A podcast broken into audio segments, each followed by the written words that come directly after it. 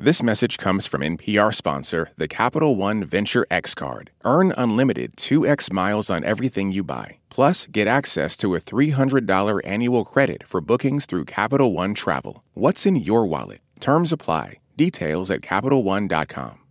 We want to hear from you about how we're doing. You can help us improve Alt Latino by taking some time to answer questions about the show. We want to hear from everyone, including our newer listeners. Please go to npr.org forward slash alt Latino survey. That's one word, alt Latino survey. Thank you. What up, everybody? It's Ana Maria Sayre, and this is Alt Latino. Let the chisme begin. Dime, ¿vamos para el mambo no vamos para el mambo? Tú me dices, mami. Zumba.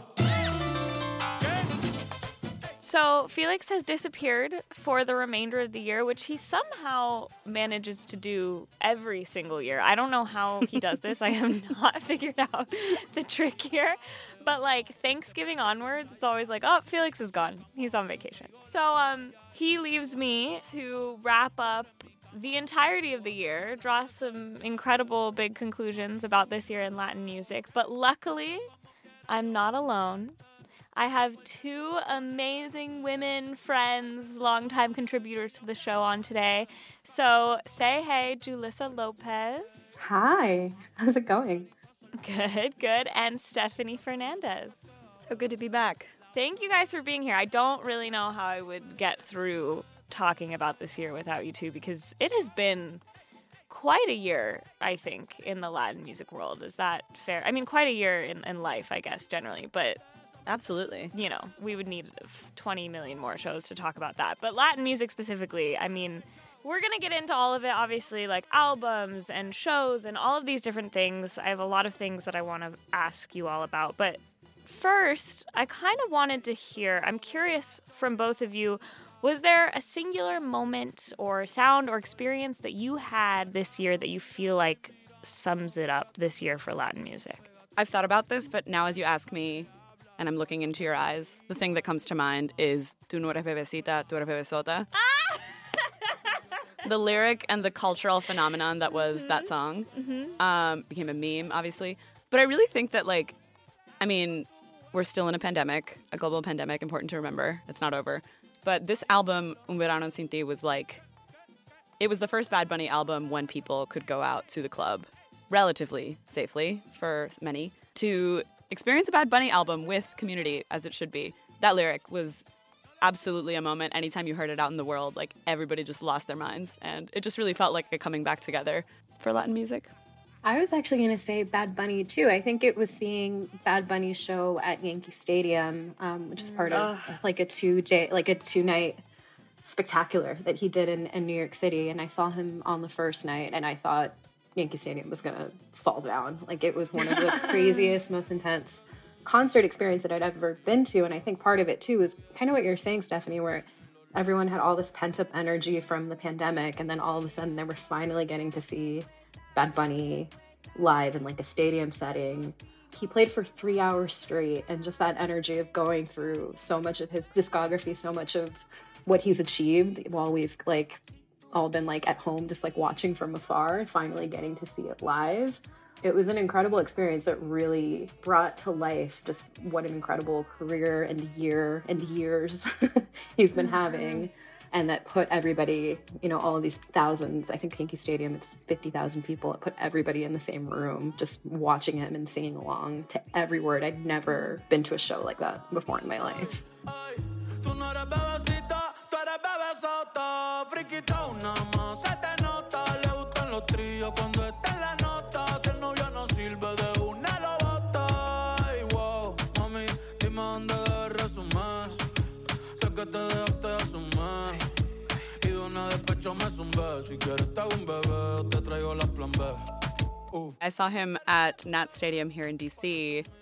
and it was absolutely the same vibe. Baseball vibe, super Caribbean, but also just everybody losing their minds over being able to see Bad Bunny again. obviously like the album itself un verano sin ti like that was a just massive work in and of itself right like came in at 23 tracks broke a gajillion records but as people who saw him and experienced him and, and what he was doing live like what do you think Do the two things stand? Are they two separate parts of this year? Like, is Bad Bunny and Un Verano Sin Ti and the album and the way that it shook the world in what it did one moment, and then the tours, the multiple tours, right? The stamina, I don't even, I can't even fathom. But like the way that that shook the world and the way that he took that to so many different places, and, and I think a lot of people had experiences like like you both where latinos came out in insane numbers right all over and, and saw him perform how do you hold those two things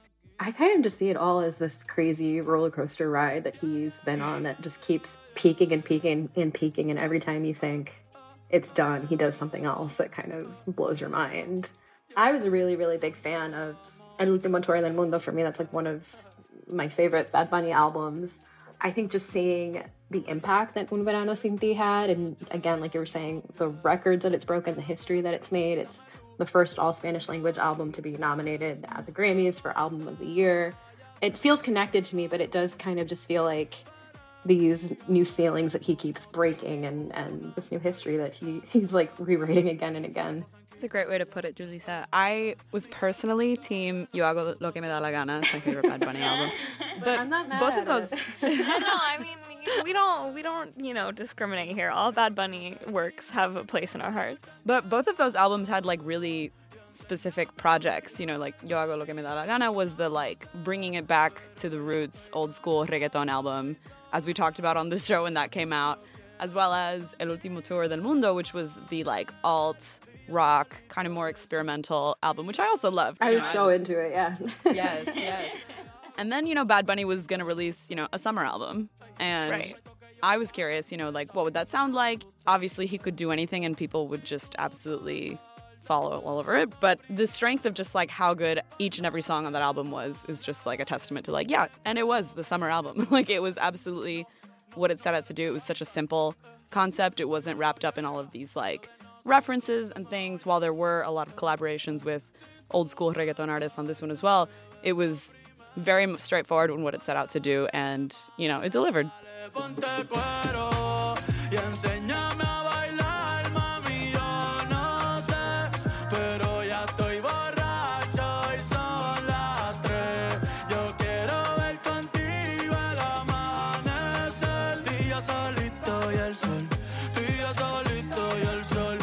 We're all still listening to it. We're all still partying at the club to it. So And the fact too that it it's a summer album, right, quote unquote, but it's un verano sin ti. Like who sets out to make a like summer anthem record and names it un verano sin ti?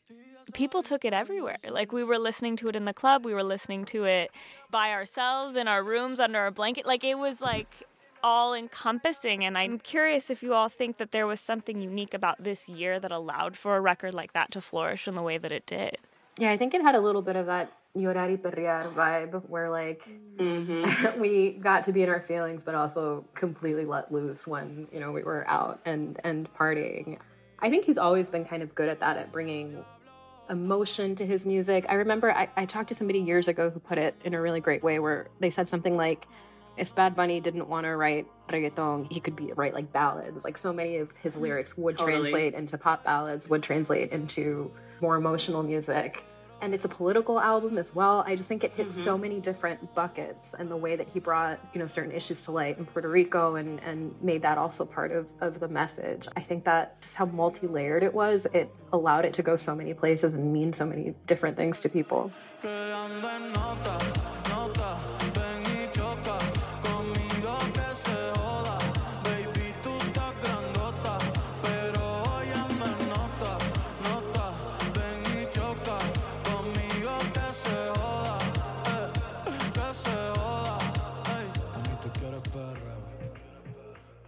Wanted to pivot to another huge record from the year. Someone else who had a, a monumental kind of big tour run who just won the Latin Grammy.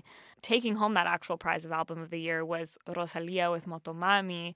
What are your guys' takeaways from that? Impressions, a very different record to be sitting there and, and obviously did not hit the world in the same way, but still made a huge splash. I mean, what, what are your thoughts on that? I was a really big fan of how conceptual El Mal Querer was, and obviously, I think that was an album that took her years. Like, it it was her uh, university thesis project that kind of evolved into this breakthrough.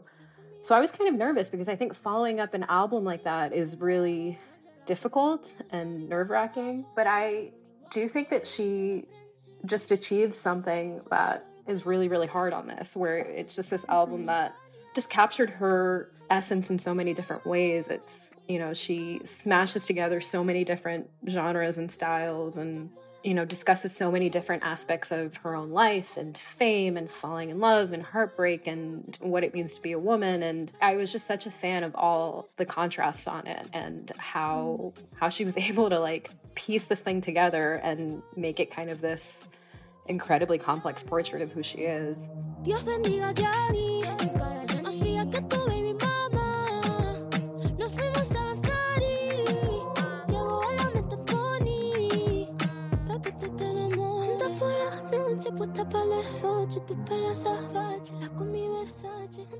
Feels like we've been waiting for this album for a really long time. Like it had been anticipated for like over a year.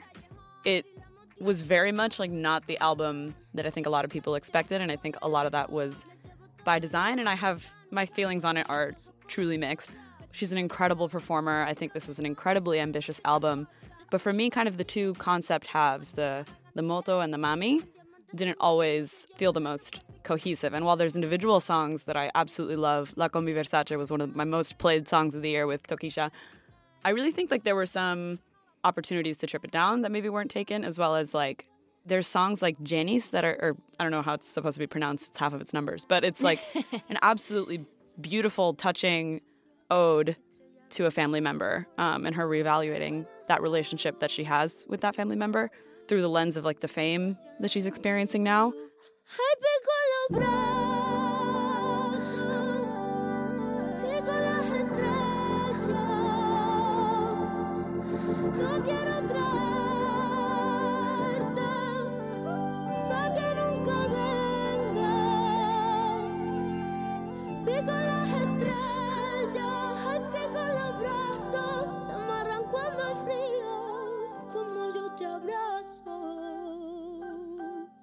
Stuff like that was really just like the shining moments of, of the album for me. Whereas like the more, I don't know, the more like Latin pop reggaeton experiments, like Chicken Teriyaki, for instance, not my favorite. But I like that was not my favorite either.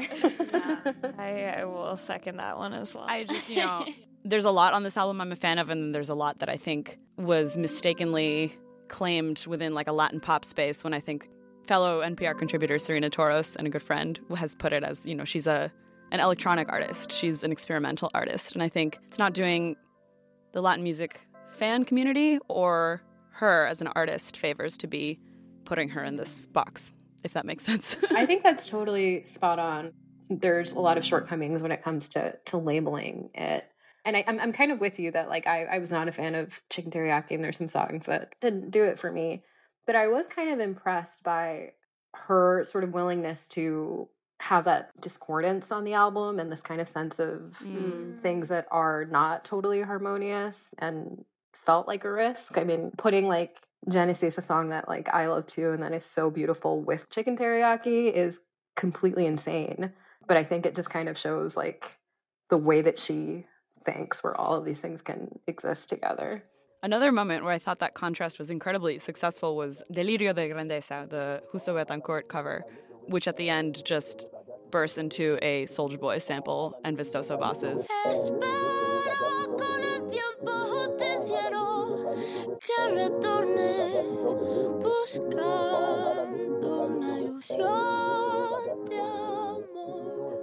That contrast is so jarring, but such an effective commentary on her fame, on pop music in general. It really worked. And you know, I would be remiss if I didn't mention the you know the ongoing controversies with Rosalia that we mention every time on the show. It's like that she is a Spanish artist making Latin pop, largely music from the Black Caribbean. And so, as we continue to reckon with that, it's always much harder when the artist has talent. You know, so this was an ambitious project and one that I'm been thinking about since it came out. I admire her for feeling like she can do whatever she wants, but I don't always think that she needs to do whatever she wants. A lesson for us all. yeah, I was gonna say that these are valuable life lessons. Did either of you get the chance to see her perform live? I did. You did. And, and and because I think that's like an interesting piece of the conversation as well because what she's doing in that space and, and the way that she's representing her music in in more formats than just the way that we listen, right? Like it's very visual, it's very dance focused, all of these types of things. Was there anything that that that experience you walked away it impacted the way that you felt the album? I think one thing that I found interesting but that also just made the concert experience harder for me to process was just this whole idea of her like the entire time that she's on stage she's kind of being followed around by different cameras and camera phones that are capturing everything that's going on stage. So there's almost this like third layer between you and her and like you're watching her but you're also watching her on screen through a camera lens. And it's something that is futuristic and challenging i think. I also just couldn't help but feel like after like man like what would it have been like to just see her you know play those songs. And, and she did like she she does like a lot on on stage where she's like playing guitar and playing piano. But there is sort of that that element i think of rosalia always kind of pushing and and trying something different and adding this kind of tech element to it that at least it makes it different. The song sakura which closes the album is itself kind of like a facsimile or simulation of a live performance. And to hear that song actually live was really special and interesting Flor de Sakura,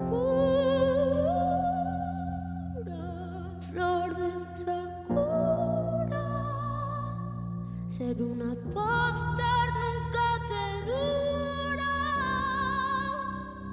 Flor de Sakura. You can tell that as an artist, she's grappling with like the space between her and her audience, the space that she takes in her fame and how it's distanced her in many ways, in positive and negative, from her own communities and, and music communities. So it's interesting to see where she'll go next from that. Yeah, it's meta and it's challenging. It's very Rosalia. That's a beautiful way to put it. We'll be right back with all the best music of the year after this break.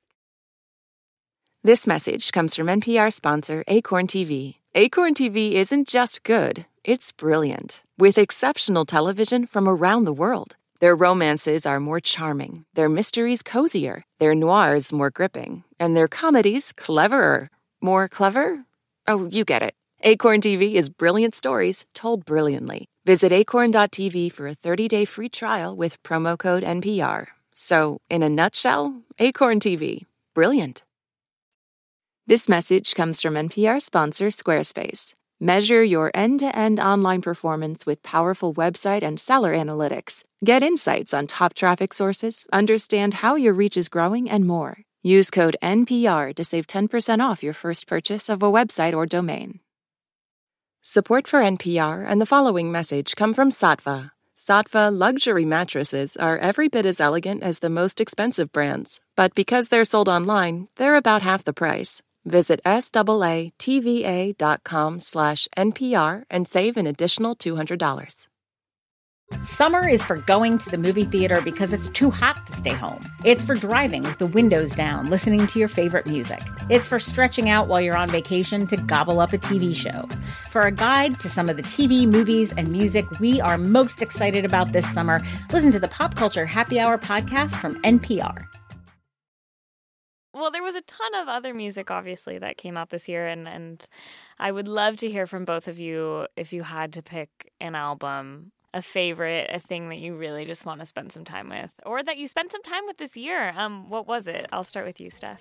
I went with an album that really, yeah, that I'd been waiting for for a long time. Uh, debut album from an artist that I've really been a fan of since I first heard her. It's Amor Hardcore by Isabella Love Story. She's from Honduras, and though this album has a lot of different sounds and genres, I think has been most closely classified with neo perreo, which is the underground reggaeton scene that embraces digital aesthetics, internet culture, Y2K, influenced by underground movements of all kinds, industrial, goth, alternative, punk.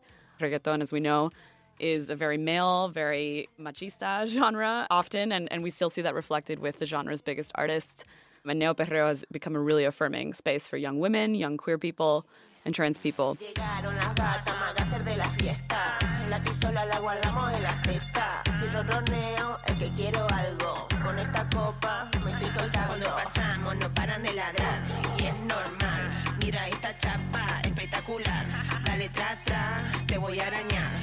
Dale tra tra, te voy a arañar. Tu gata está harta de besarte, por eso viene hacia mí todas las tardes. Julyssa, what about you?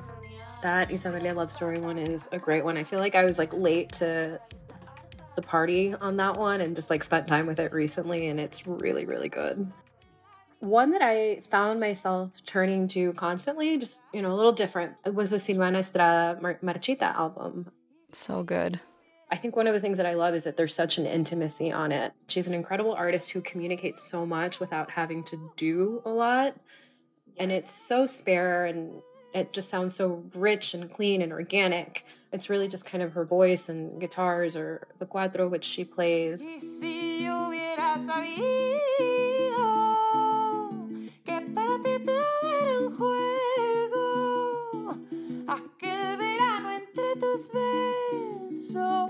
No hubiera escrito esta canción. Poco a poco. She has this maturity and wisdom beyond her years. Like so much of the album is is about heartbreak and I spoke to her in January kind of right after it came out and she talked a lot about how so much of it was the idea of her suffering because she was realizing that love wasn't what she thought it was. And I think, you know, it could have been sort of this like schmaltzy, cliched heartbreak album. But because she's such a talented musician, I think that she really just made it profound and wise and something that I, I kept turning back to. And I'm also like a really big fan of like cantadores and, and Nueva Trova. And I feel like there's like certain singers, like I love like Silvio Rodriguez and, and Jorge Drexler. And I feel like there's like certain writers like Natalia Lafourcade where she kind of falls in that vein um, of just people who are really powerful writers. Yeah, I love that you place her in that canon of these just incredible, like, they're incredible lyricists, but also just there's something so human about all of them that I think is so, I think that we all gravitate towards, right? Where it's like people who can write like that and touch people, both in what, in what they say and also, you know, Silvana talks a lot about like people who don't understand my lyrics, like they still connect and, and there's something about being able to create something that just touches the soul. It like makes you feel like the world is manageable.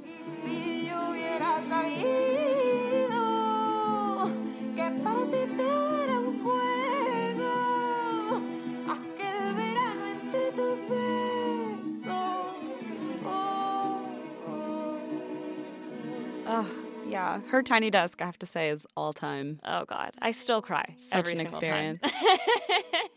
I cried. Felix cried. Yes, I, I too cried.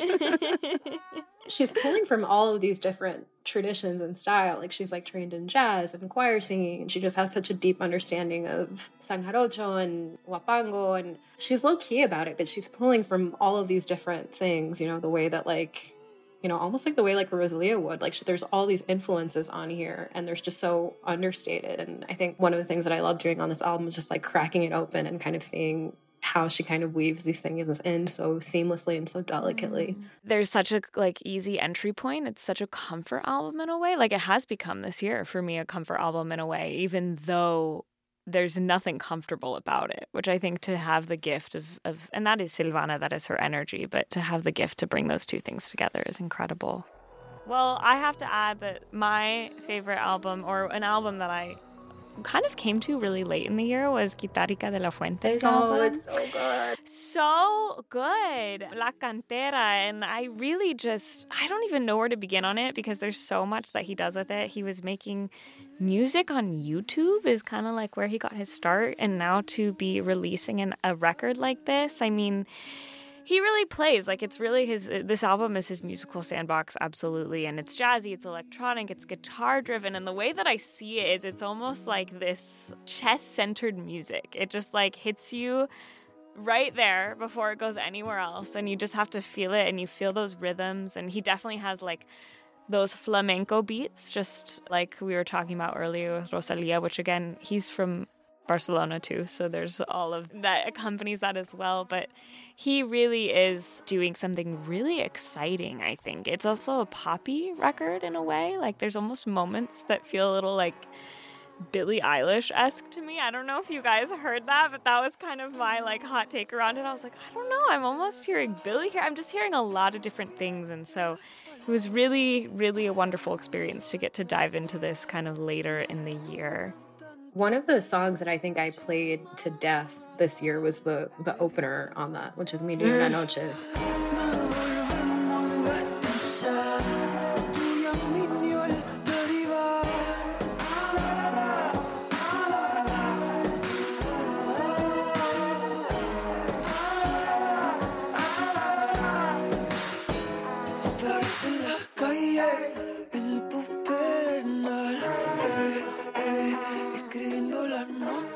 Because I have a baby and the day is very busy. A lot of music I listen to like super late at night. Um, and I run super late at night. So I was like running down the street, like listening to that, and, and it came on. Just the way that it starts off, where it's like this incredible, like sort of this like gentle voice, and then it just goes haywire after there. And then he starts bringing all these synths into it and taking it into unexpected directions. I was like, what is this? Um, and I think it was the first like song of his I'd ever I'd ever heard before. That's amazing. Okay, so lightning round really quick because I know it was really hard for all of us to. It was really hard. it was really hard. This was like, can I just say, the albums that came out this year, I was really like, there was a lot of really diverse, exciting stuff. I think, but if you had to pick one, maybe even two more, what would you what would you throw out there? Just some names for people. Okay, I'm gonna mention Lucrecia Dalt. She had this album called I that blew my mind. Um, So good. Yeah, she's a Colombian artist who lives in Berlin and just makes this really dark experimental music. But on this album, she's adding, you know, there's a lot of bolero traditions. There's just a lot of things that you would feel like don't belong in this dark experimental universe. But just the way that she's it's so well crafted and so different. I think to anything else that I that I heard this year.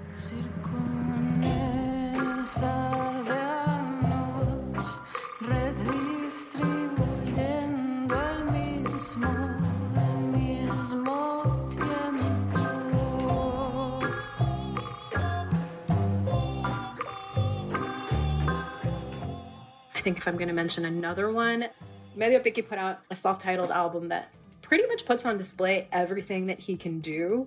And he's just such a talented producer. And I think it's such a reminder of just how the Dominican Republic is a breeding ground right now for some of the most exciting talent in Latin music. And there's just these young kids doing stuff that's so freaking cool. I just like thought this album like it I just thought it was the coolest thing ever. He has a song with Diego Raposo called Dios nos está viendo and it kind of goes into this like dark screaming metal break and it's just it's so good.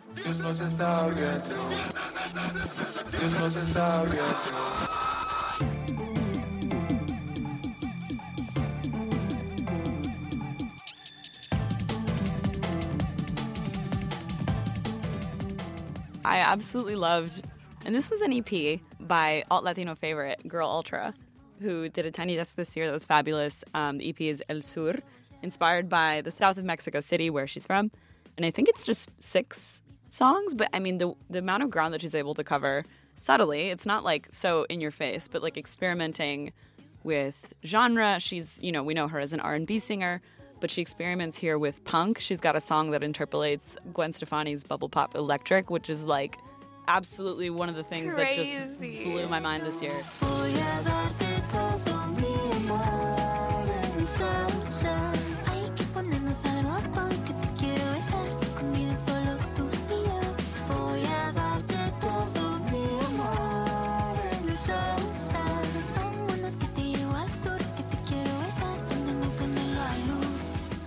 And it just sounds like you're like leaving the house at like 11 p.m. for a night out. And it is just incredibly crisp and just an excellent encapsulation of what she can do. And my next pick, I think, would have to be Nacarile by Ile.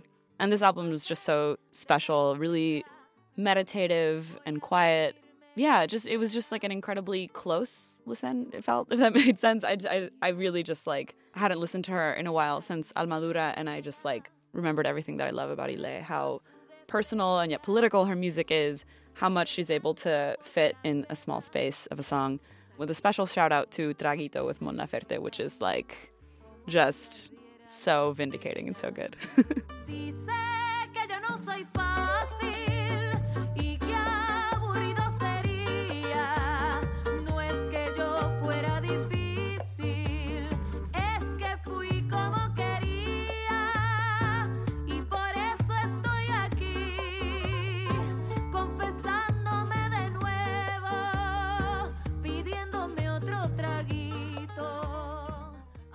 saw that list of songs come through for the album and I saw that Mon Laferte was on it, I was like, I, this is too much for me. I can't handle this. Like, this is just going to be amazing.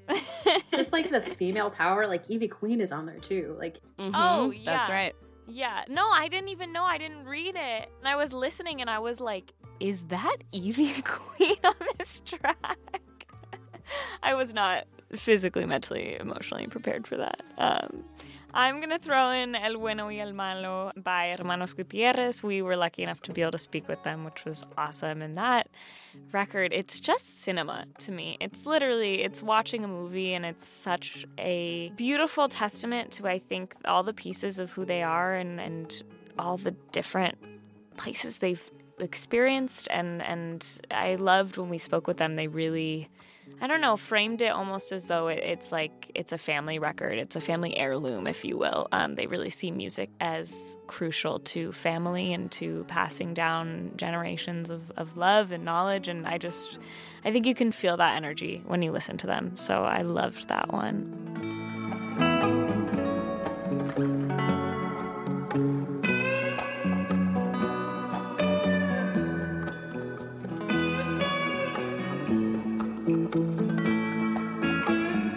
Wow, I wish we had time for like 20 more because there's like so, so much to be said. And I'm curious if there's something to either of you that feels particularly unique about this year. Like if you had to pinpoint, I don't know, anything that's just really stood out as you're like, this was the year of blank.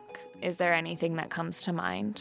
I think we saw a lot of like experimentation this year, and I think it's hopefully I see you know all of these albums did quite a lot of like genre experimenting and pushing, particularly in the pop formats, like what people want to listen to. I mean, there's a lot of albums that we didn't even get to talk about it, but that like I'm thinking of Rauw Alejandro's album, which like really solidified this thing that like has been happening in pop in general, but has now reached Latin pop of you know house music, dance music, this EDM thing that's been happening. And I think like what's really exciting is that at least in Latin pop and the mainstream, you know, audiences have always had an appetite for cool, weird stuff, and all of these albums did that. And I think, you know, at least it's time for the industry to recognize that like the same things that worked for like club and radio play in the past are like not what people want.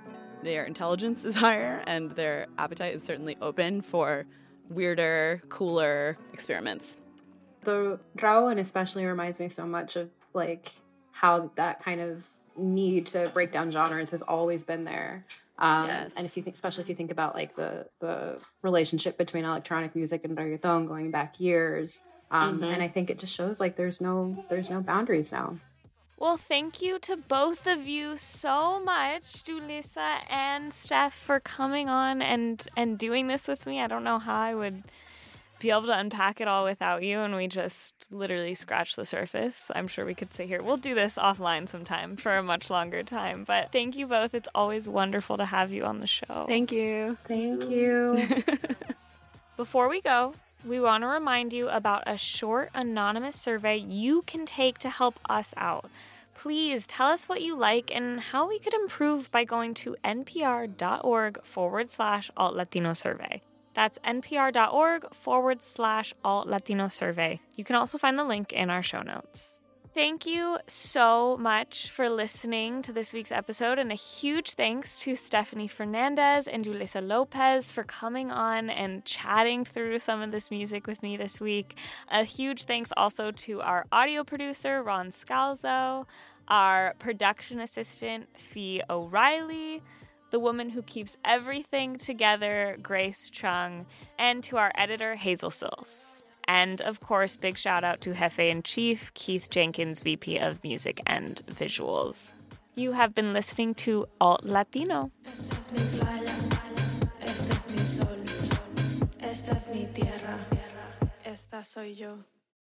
This message comes from NPR sponsor Betterment.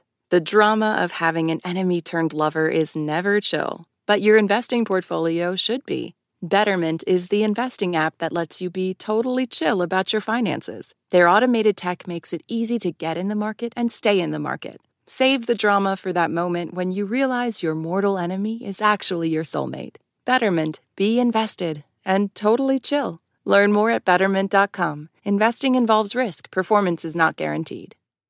This message comes from Capital One, offering commercial solutions you can bank on. Your business faces specific challenges and unique opportunities. That's why Capital One offers a comprehensive suite of financial services, custom tailored to your short and long term goals. Backed by the expertise, strategy, and resources of a top 10 commercial bank, a dedicated team works with you to support your success and help achieve your goals. Explore the possibilities at CapitalOne.com/commercial. Listen to Embedded for moments that stay with you, I could smell the smoke, I could smell the dust. voices that resonate, stories that change the way you think about your life. How how did we get here? The Embedded podcast is NPR's home for original documentary series. Listen wherever you get your podcasts.